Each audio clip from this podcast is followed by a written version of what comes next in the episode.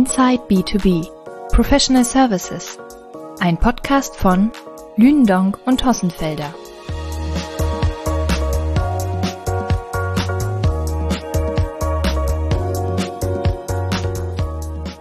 Heute im Gespräch Jörg Hossenfelder, geschäftsführender Gesellschafter von Lündung und Hossenfelder, über den Markt für Wirtschaftsprüfung und Steuerberatung. Vor Jörg Hossenfelder und mir, Katrin Mikulcic, liegt die aktuelle Lündong-Studie 2021 Wirtschaftsprüfung und Steuerberatung in Deutschland. Jörg, ein bewegtes Jahr liegt hinter den Teilnehmern der diesjährigen Studie, glaube ich. Ja, nicht nur ähm, hinter den Teilnehmern der diesjährigen Studie, sondern hinter uns allen. Ich glaube, äh, die ganze Welt, ganz Europa, ganz Deutschland wurde von der Covid-19-Pandemie äh, weiterhin in Atem gehalten.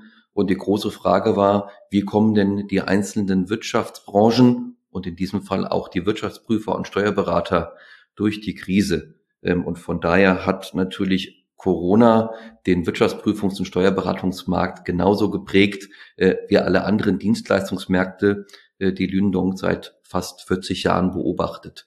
Interessanterweise gehört aber der Prüfungsmarkt zu den wenigen, die noch wachsen konnten im Geschäftsjahr 2019, 2020, während viele anderen Branchen, die wir beobachten, wie zum Beispiel die Managementberater, ähm, Umsatzrückgänge zu verzeichnen hatten.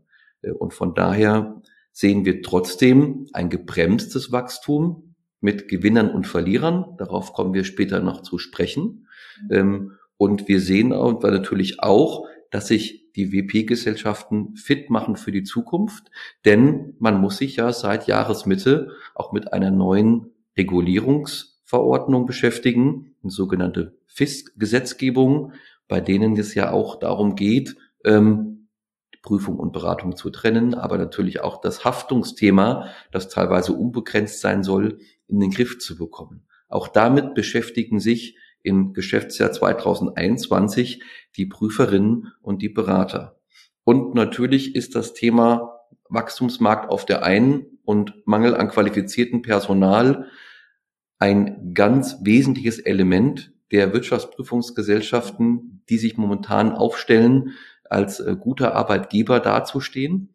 Ähm, und da kommt natürlich ein Reputationsfall wie Wirecard zum ungünstigsten Zeitpunkt, denn viele gute, kluge Köpfe, die eventuell den Beruf des Steuerberaters oder der Wirtschaftsprüferin er, ähm, ergreifen wollten, machen sich vielleicht jetzt den Gedanken, bei unbeschränkter Haftung will ich vielleicht einen anderen Job. Und das ist etwas, was sowohl die Kammer als auch äh, die Verbände, aber natürlich auch die Kanzleien selbst ähm, in Atem hält äh, und man jetzt natürlich schaut, wie man aus dieser Imagekrise wieder herauskommt Dabei hat man ja auch noch, wie wir eingangs gesehen haben, noch andere Hausaufgaben zu erledigen, wie Digitalisierung auf der einen Seite ja und Bewältigen der Corona-Pandemie auf der anderen Seite. Ja, ganz vielfältige Entwicklungen, die den Markt im Verlauf des Jahres 2020 geprägt haben. Ähm, fangen wir einmal mit einem Thema an, das er die vergangenen zwei Geschäftsjahre doch mehr als alles andere geprägt hat, nämlich die Covid-19-Pandemie. In einer der folgenden Episoden werden wir uns auch gerne nochmal im Detail darüber unterhalten, ähm, wie der Markt für Managementberatung auf die Krise reagiert hat. Wie sah es denn auf dem Markt für Wirtschaftsprüfung und Steuerberatung aus? War Corona hier eine ja doch ebenso harte Zäsur? Wenn wir von den großen Wirtschaftsprüfungs- und Steuerberatungsgesellschaften sprechen, den sogenannten Top 25 der Lündong-Liste, dann haben wir hier eine sehr positive Entwicklung verzeichnen können. Die Top 25 ähm, sind um 3,4 Prozent im Schnitt gewachsen und haben erstmals in der Geschichte unserer Marktbeobachtung die 10 Milliarden Euro Umsatzmarke geknackt. Das ist bemerkenswert. Die 25 größten erzielen 10 Milliarden Euro an Umsatzvolumen. Äh, wenn wir das in Verhältnis setzen äh, zu dem gesamten Marktvolumen, das wir auf knapp 17 Milliarden Euro schätzen, dann ist die Marktmacht der Top 25 schon relativ deutlich beim Blick auf die Big Four mit 8 Milliarden Euro, 50 Prozent des Marktvolumens, auch noch auf den ersten Blick relativ stark. Im europäischen Ausland ist die Marktdominanz der Big Four in einigen Ländern äh, sogar noch höher ausgeprägt. Aber das Marktvolumen, hinter dem sich ja auch mittelgroße und kleinere WP-Gesellschaften verbergen, wir möchten uns ja nicht nur auf die großen 25 und vor allem auf die Big Four konzentrieren, ähm, zeigen ein Wachstum im Schnitt von drei Prozent. Und so ist der Markt eben auf 16,7 Milliarden Euro trotz Corona-Krise angestiegen. Und das ist eine sehr positive Nachricht aus dem Berufsstand. Das klingt ja nun prinzipiell einmal sehr positiv, aber natürlich ist eine Zahl auch erst im Vergleich aussagekräftig. Ähm, wie lassen sich denn diese Zahlen im Vergleich zu den Vorjahren einordnen? Wenn wir uns das Niveau anschauen, von dem der Markt kommt, merkt man natürlich dann beim Vergleich der Zahlen, dass Covid-19 schon einen Impact hatte auf die Marktentwicklung. Zum Vergleich in unserer Studie 2018 haben wir das Marktvolumen um 7,4 Prozent steigen sehen. Im Durchschnitt. In der Folgestudie 2019 noch um 5,8 Prozent und in der Vorgängerstudie 2020 um 5,6 Prozent. Überhaupt seit zehn Jahren bewegt sich das Wachstum der Top 25 zwischen äh, 5 und 9 Prozent im Durchschnitt. Und wenn wir uns dann jetzt die Werte anschauen, für das von uns beobachtete Marktvolumen 2020, dann ist ein Plus von 3,1 Prozent, was den kompletten Markt angeht, auf der einen Seite und ein Plus der Top 25 von 3,4 Prozent doch ein Zurückgehen der Werte, aber immer noch ein Wachstum des Marktes. Ja, wie schon angesprochen, listet Lünendonk ja alljährlich die 25 umsatzstärksten Wirtschaftsprüfungs- und Steuerberatungsgesellschaften in Deutschland. Und dabei belegen ja doch die Big Four, also Deloitte, EY, KPMG und PwC, regelmäßig die ersten vier Plätze. Ähm, die nachfolgenden Prüfungshäuser, ähm, ja, die man auch als Next Ten bezeichnet, folgen noch mit einem recht deutlichen Abstand. Ähm, wie hat sich denn diese Gruppe der zehn nächsten Prüfungshäuser entwickelt im vergangenen Jahr? Ja, die Lünendonk-Liste ist Segen und, und Fluch zugleich für unser Unternehmen, denn dort spiegeln sich ja die nach Umsatz 25 größten wieder. Man darf aber in diesem Zusammenhang nicht vergessen, dass wir in unserer umfassenden Studie, über 300 Seiten stark, ähm, über 90 VP-Gesellschaften analysieren, äh, von einer regionalen, mittelgroßen Einheit bis hin zu einer sehr lokal aufgestellten. Die kleinste WP-Gesellschaft, die an unserer Studie teilnimmt, äh, erzielt einen Umsatz äh, von zweieinhalb Millionen Euro. Und die wird von uns ebenso analysiert wie zum Beispiel der Marktführer, die PwC, mit über zwei Milliarden Euro Umsatz. Die konkrete Frage war jetzt ja an die Spitze des Marktes gerichtet. Und da haben wir innerhalb der Big Four seit Jahren eine gewisse Konstanz.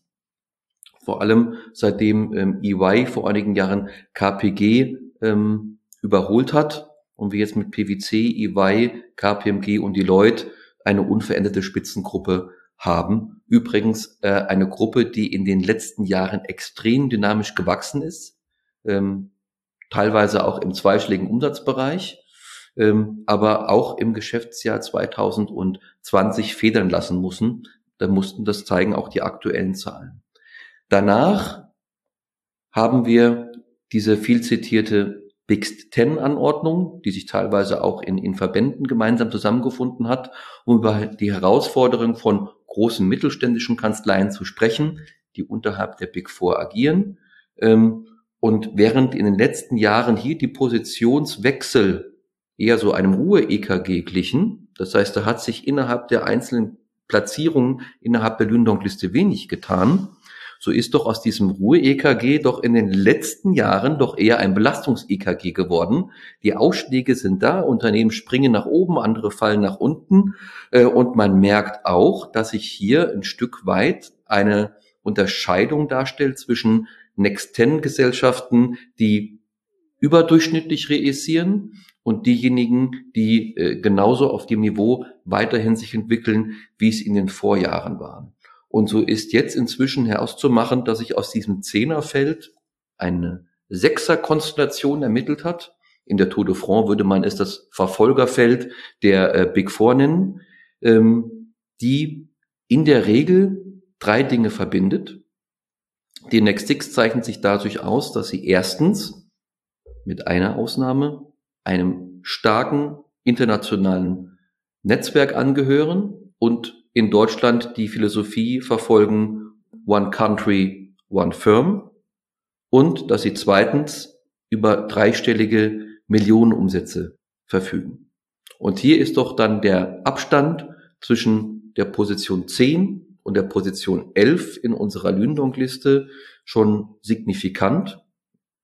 Ich gehe aber davon aus, dass die Position 11 der Liste, die auch das Kriterium erfüllt, starker internationaler Brand, One Country, One Firm, auch in diese Gruppe vorrücken wird, ähm, zumindest wenn das Ziel erreicht wurde, dreistellige Millionenumsätze zu erzielen, sodass dann aus einer aktuellen Next Six von BDO, Ebner Stolz, Rödel, Mazars, Baker Tilly, Watt und Klein Thornton eventuell eine Next Seven wird mit einer aufrückenden RSM in dieser Riege. Und hier sehen wir auch eine ganz große Dynamik. Äh, vor kurzem hat Rödel BDO auch von Platz 5 verdrängt.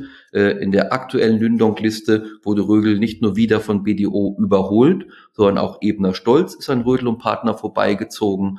Bart und Klein Quenzonten hat einen riesen Umsatzschub gemacht und rückt immer näher an das Feld auf zu den vorliegenden WP-Gesellschaften Mazars und Baker Tilly und auch eine RSM ist relativ stark gewachsen und kommt der 100 Millionen Marke immer näher. Und hier merkt man richtig Dynamik in, in diesem Feld.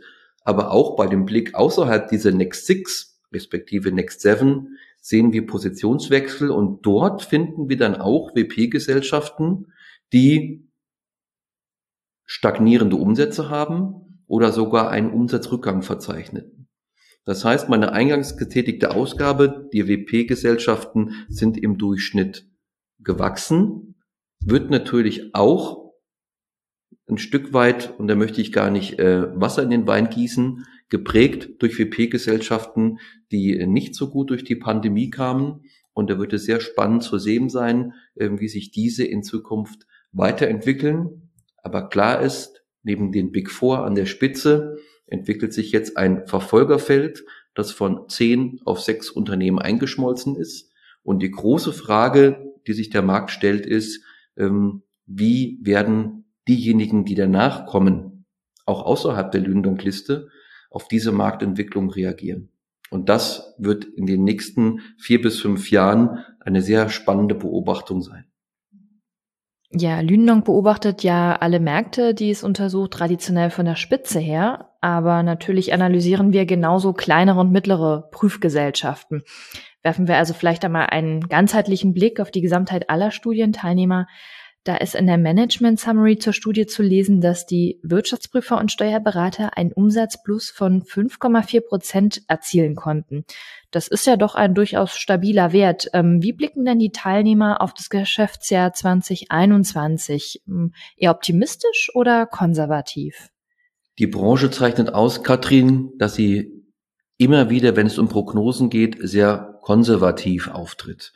Für das aktuelle Geschäftsjahr 2021 rechnen alle Studienteilnehmer mit einem Umsatzanstieg von im Mittel 4,6 Prozent. Im kommenden Geschäftsjahr 2022 ähm, soll es dynamischer vorangehen. 5,5 Prozent wollen hier im Schnitt alle Studienteilnehmer wachsen. Und auch wenn wir uns das Ganze mittelfristig bis zum Jahr 2025 ansehen, liegen wir bei diesen Werten zwischen 5 und 6 Prozent. Das ist im Vergleich zu den letzten Jahren durchaus wieder auf dem Niveau, von dem der Markt kommt, zeigt aber noch einmal deutlich, welchen Impact äh, die Covid-19-Pandemie auf den Wirtschaftsprüfungsmarkt hatte. Mhm. Blicken wir einmal auf die personelle Seite, ähm, dass die Wirtschaftsprüferbranche ja ein massives Nachwuchsproblem hat. Das ist bekannt und die Branche sucht auch händeringend nach Absolventen, die gar nicht in genügender Zahl nachrücken können. Im vergangenen Jahr ist ja die Zahl der Mitarbeiter um durchschnittlich 5,4 Prozent angestiegen. In welchen Geschäftsbereichen wurde denn da personell am meisten aufgestockt? In der Tat ist das Thema War for Talents ein ganz besonderes bei den Wirtschaftsprüfungsgesellschaften. Und die Frage, die sich immer in jeder Studie stellt, ist die folgende. In welchen Segmenten möchten Sie denn in den nächsten Geschäftsjahren organisch überdurchschnittlich wachsen? Und seit mehreren Jahren liegt hier das Thema der Rechtsberatung und der Steuerberatung auf Position eins. Hier erhofft man sich die meisten Zuwächse. Und das zeigt sich dann in der Tat auch in der Umsetzung wieder. Ähm, Im Bereich der Rechtsberatung ist der ähm, Anteil von sechs auf acht Prozent gestiegen. Die Steuerberatung gestaltet sich stabil mit 25,5 Prozent. Ähm, bei der Steuerdeklaration und Buchhaltung sehen wir einen kleinen Rückgang und auch bei der Wirtschaftsprüfung, dem klassischen Kerngeschäft, sehen wir auch einen Rückgang, aber nur um 0,4 Punkte. Das bedeutet in der Steuerdeklaration und in der Wirtschaftsprüfung und Steuerberatung und in der Rechtsberatung unterschiedliche Entwicklungen, aber doch, wenn wir uns das anschauen, über alle Teilnehmergruppen hinweg, eine Zunahme bei den Legal Services und eine stabile Entwicklung äh, bei den Tax Services. Wenn wir das uns ein Stück weit äh, anschauen bei der gewichteten Auswertung, also auch in Form der Frage, wie sieht das denn im Inland aus und nicht an den Gesamtumsätzen, dann ist eine Zunahme sowohl bei der Rechtsberatung als auch bei der Steuerberatung sichtbar, auch in der Steuerdeklaration und Buchhaltung. Nur wenn wir uns die Felder Wirtschaftsprüfung und Advisory anschauen, da stellen wir ähm, Rückgänge fest ähm, um ein Prozentpunkt bei der Audit-Segmentierung und im Advisory um sogar mehr als zwei Prozentpunkte. Wir haben hier dann nochmal deutlich gemacht in, in der Studie, dass es wirklich wichtig ist, auch zu differenzieren nach Größenordnung und nach Clustern. Und wenn wir uns da beispielsweise einmal die Next Six anschauen, die wir, über die wir eingangs gesprochen haben, also die sechs WP-Gesellschaften von BDO bis Barton Klein Quent Thornton, dann stellen wir hier interessanterweise einen Anstieg der WP-Leistungen fest.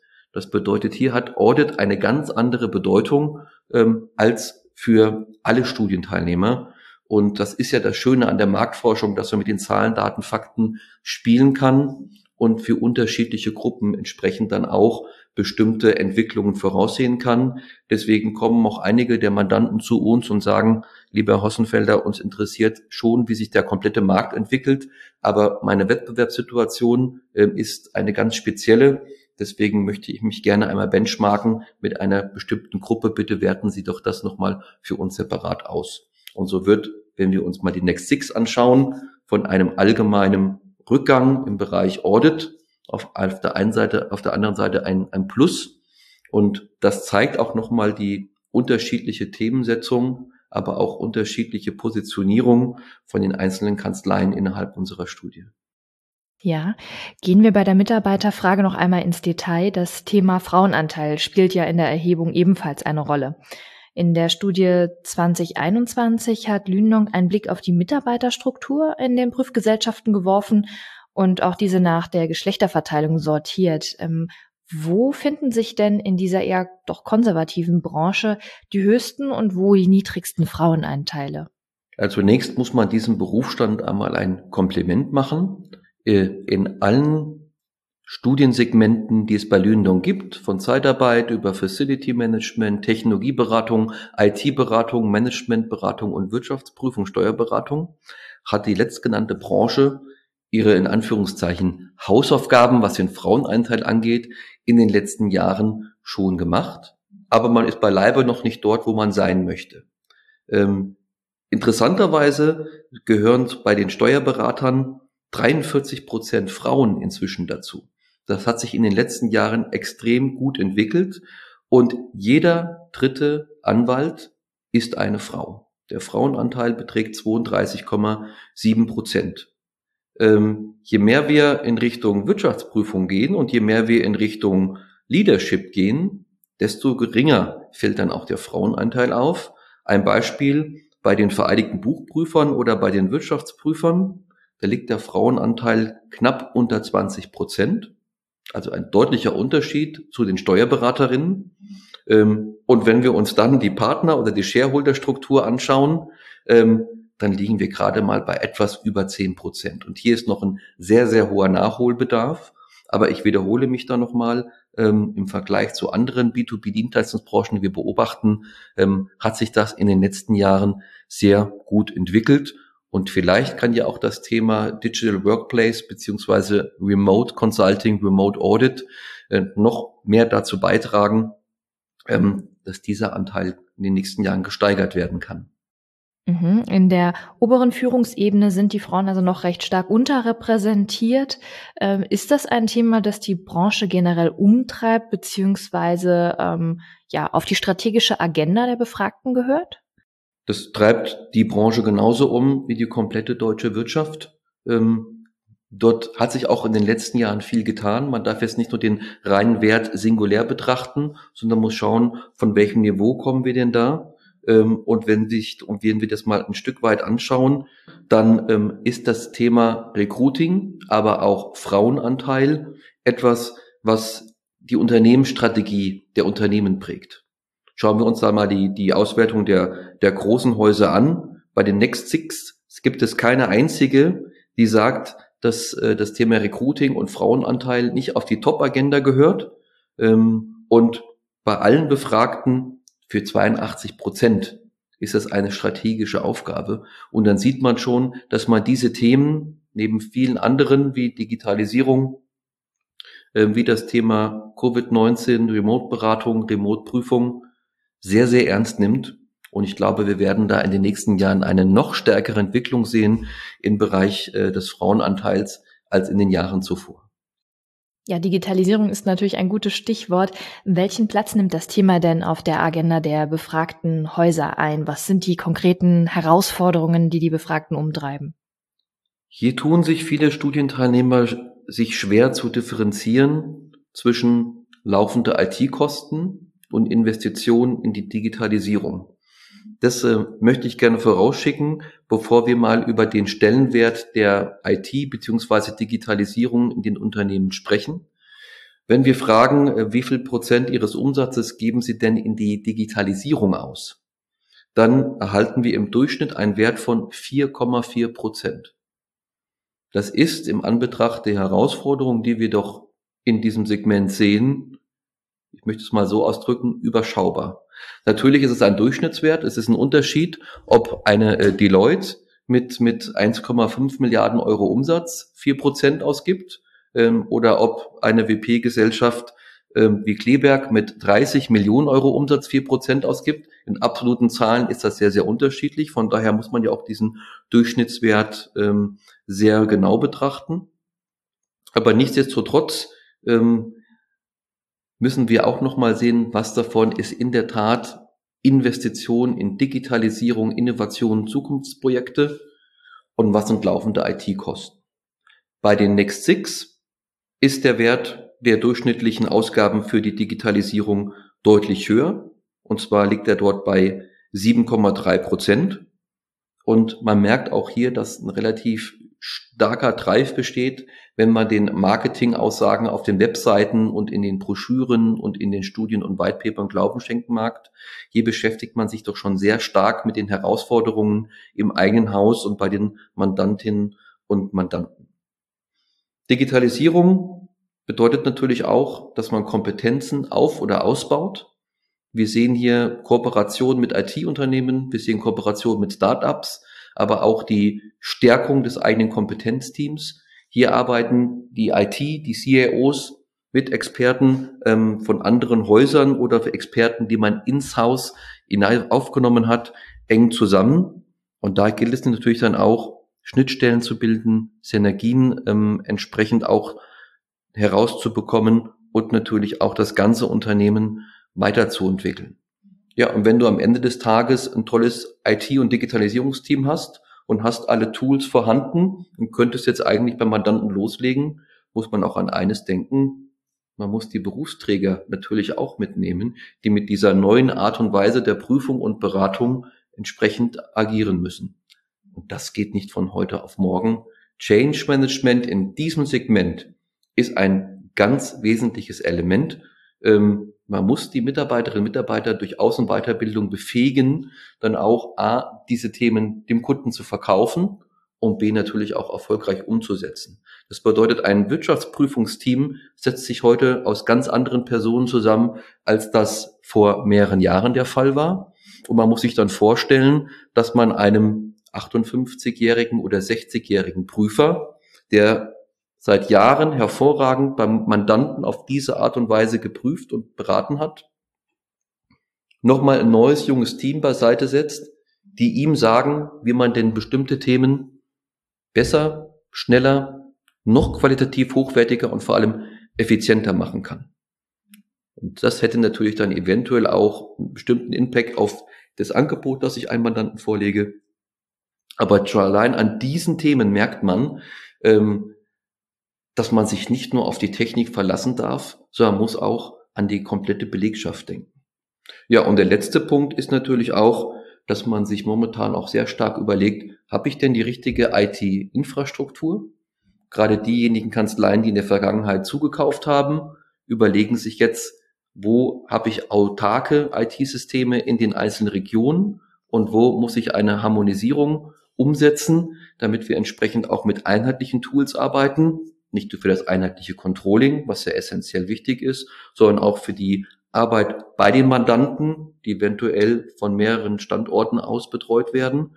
Ähm, und dann geht es natürlich auch um die Make-or-Buy-Strategie. Was mache ich selbst? Was halte ich selbst vor? Was gebe ich raus? Wie nutze ich die Cloud? Wie kann ein Mandant und ich Cloud-Lösungen nutzen? Wie kann ich unsere Tools dort entsprechend unterbringen? Wie sind die Schnittstellen zum Mandanten hin? Und man merkt schon, das Ganze ist alles andere als trivial. Und vor diesem Hintergrund erscheinen die eingangs zitierten durchschnittlichen Investitionen in die Digitalisierung 4,4 Prozent vom Gesamtumsatz doch als sehr überschaubar. Mhm. Das sind nun alles Inhouse-Digitalisierungsthemen, die die Wirtschaftsprüfer selbst beschäftigen. Welche Technologiethemen haben die Wirtschaftsprüfer denn bei ihren Kunden als Bedarf ausgemacht? Das sind diejenigen, die auch schon in den Jahren vor Corona auf, auf Platz eins lagen. Auf, der einen Seite natürlich das Thema Cybersecurity, ähm, auf der anderen Seite das Thema Cloud Services und die vorhin schon zitierten Themen rund um Business Analytics. Das sind die drei Top-Themen, mit denen sich Wirtschaftsprüfer und Steuerberaterinnen in den nächsten Jahren auseinandersetzen. Ja, Unternehmen wird es dann ein, bisschen volatiler, je nachdem, wie groß eine Wirtschaftskanzlei ist, die an unserer Studie teilnimmt. Äh, die einen sagen, wir beschäftigen uns mehr mit dem Thema Machine Learning, künstliche Intelligenz, Automatisierung und Robotics. Ähm, natürlich ist das IT-Service ein spannendes Thema, aber auch Real-Time Analytics, also tagesaktuelle Dashboards, die auf den ähm, Zahlen des Mandanten aufbauen und natürlich die IT-Prüfung, IT-Audits. Das ist neben Visualisierung von Daten, Konvergenzlösungen und Business Process Outsourcing ähm, Felder, in die einzelne Kanzleien auch noch investieren. Aber der gemeinsame Nenner ist Cybersecurity, ist Cloud Services und Business Analytics. Da gibt es eine hohe Einigkeit bei den Studienteilnehmerinnen und Teilnehmern ja, die Automatisierung gewisser Standardaufgaben, äh, das Hinzuziehen von bestimmten Tools wird künftig auch sicherlich helfen, Fehler zu vermeiden oder Prüfprozesse transparenter zu gestalten, ganz abgesehen von der Zeitersparnis. Und ich denke, äh, Transparenz und Vertrauen sind natürlich auch ganz zentral in der Wirtschaftsprüfung und wurden in den vergangenen Monaten doch massiv beschädigt. Da spreche ich natürlich auf den Fall Wirecard an, der nicht nur die gesamte Wirtschaft und Gesellschaft erschüttert hat, sondern natürlich auch einen handfesten und realen Schaden erzeugt hat. Ähm, und die Reputation ja doch eines ganzen Berufsstandes wurde da in die Mitleidenschaft gezogen. Wie ist denn hierzu die Wahrnehmung? Wie geht's der Branche mit diesem Thema? Wie, wie gehen die Befragten damit um? Ja, das war auch in der Tat ein Thema, das wir in unserer Studie mit aufgenommen haben. Ähm, und über diesen Aspekt, Katrin, könnten wir jetzt noch stundenlang weiterreden. Aber lass uns doch hier auch auf die Zahlen, Daten, Fakten der Studie schauen, denn wir haben die Berufsträgerinnen und Berufsträger selbst gefragt, wie sie glauben, dass man mit diesem Thema professionell umgeht, um dann auch in Anführungszeichen verlorenes Vertrauen wiederzugewinnen, ähm, so will ich es mal nennen. Ähm, wenn wir dann die Studienteilnehmer fragen, was glaubt ihr denn, wie könnt ihr äh, eine effektive Lösung unterstützen, dann sehen ein Drittel eine Verbesserung der Financial Reportings als eines der Lösungswege. Ähm, Wenn wir über Joint Audit sprechen, also dass ein Mandant von zwei WP-Gesellschaften geprüft wird, dann äh, liegt der Wert bei 35 Prozent. Wohlgemerkt, wenn wir uns über die Next Six unterhalten, springt dieser Wert auf zwei Drittel. Äh, warum? Weil die sich das als vermeintliche Alternative zu den Big Four auch am ehesten zutrauen aufgrund der Internationalität. Aber für alle drei Studienteilnehmer ist auch das nicht der Königsweg mit nur 35 Prozent Zustimmung. Der absolute Spitzenreiter ist die Weiterentwicklung ähm, der Corporate Governance, sowohl bei den Prüfern als natürlich auch bei den Mandanten. Das wird als der Weg gesehen, ähm, um Vertrauen wiederherzustellen. 70 Prozent aller Studienteilnehmer sehen das als den Weg an, den man jetzt gehen muss. Bei den Top 25 sind es sogar 85 Prozent. Eine sehr hohe Zustimmung, die der Corporate Governance zugutekommt. Durch die FIS-Gesetzgebung ist jetzt schon relativ viel getan. Wir hatten über das Thema gesprochen, Trennung von Prüfung und Beratung. Wir hatten über das Thema der Haftung diskutiert, an die Rotation der Mandate. Da hat sich ja der Berufsstand in Anführungszeichen ja schon ein Stück dran gewöhnt. Ähm, es hat sich viel getan, nicht nur im Berufsstand, sondern auch bei den Aufsichtsbehörden.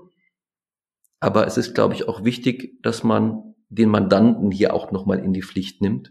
Mhm. Ähm, und von daher ist auch dieser Ruf nach Corporate Governance aus meiner Sicht sehr sinnvoll, ähm, um so einen Fall Wirecard in Zukunft ähm, vermeiden zu können. Aber der wird noch viel Wasser den Rhein runterfließen und äh, ich bin wirklich gespannt, wie sich auch dieses Thema der Regulierung auf der einen Seite und der Reputation auf der anderen Seite entwickelt. Aber dazu gerne mehr in einer unserer folgenden Podcast-Sessions. Ja, vielen Dank, Jörg, für deinen Einblick in den Markt der Wirtschaftsprüfung und Steuerberatung in Deutschland. Wenn Sie, liebe Hörerinnen und Hörer, mehr erfahren möchten darüber, wie sich das B2B-Segment entwickelt hat, was die Top-Themen der verschiedenen Umsatzgruppen sind und wie der Berufsstand sich zu Wirecard und der FISK-Gesetzgebung positioniert, dann werfen Sie gerne einen Blick in unsere Studie.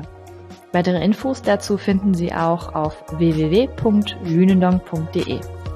Vielen Dank fürs Einschalten und Zuhören. Bis zum nächsten Mal. Sie möchten keine Folge von Inside B2B Professional Services verpassen? Dann abonnieren Sie unseren Podcast auf den gängigen Plattformen wie Spotify, Apple Podcasts, Deezer, Amazon oder Google.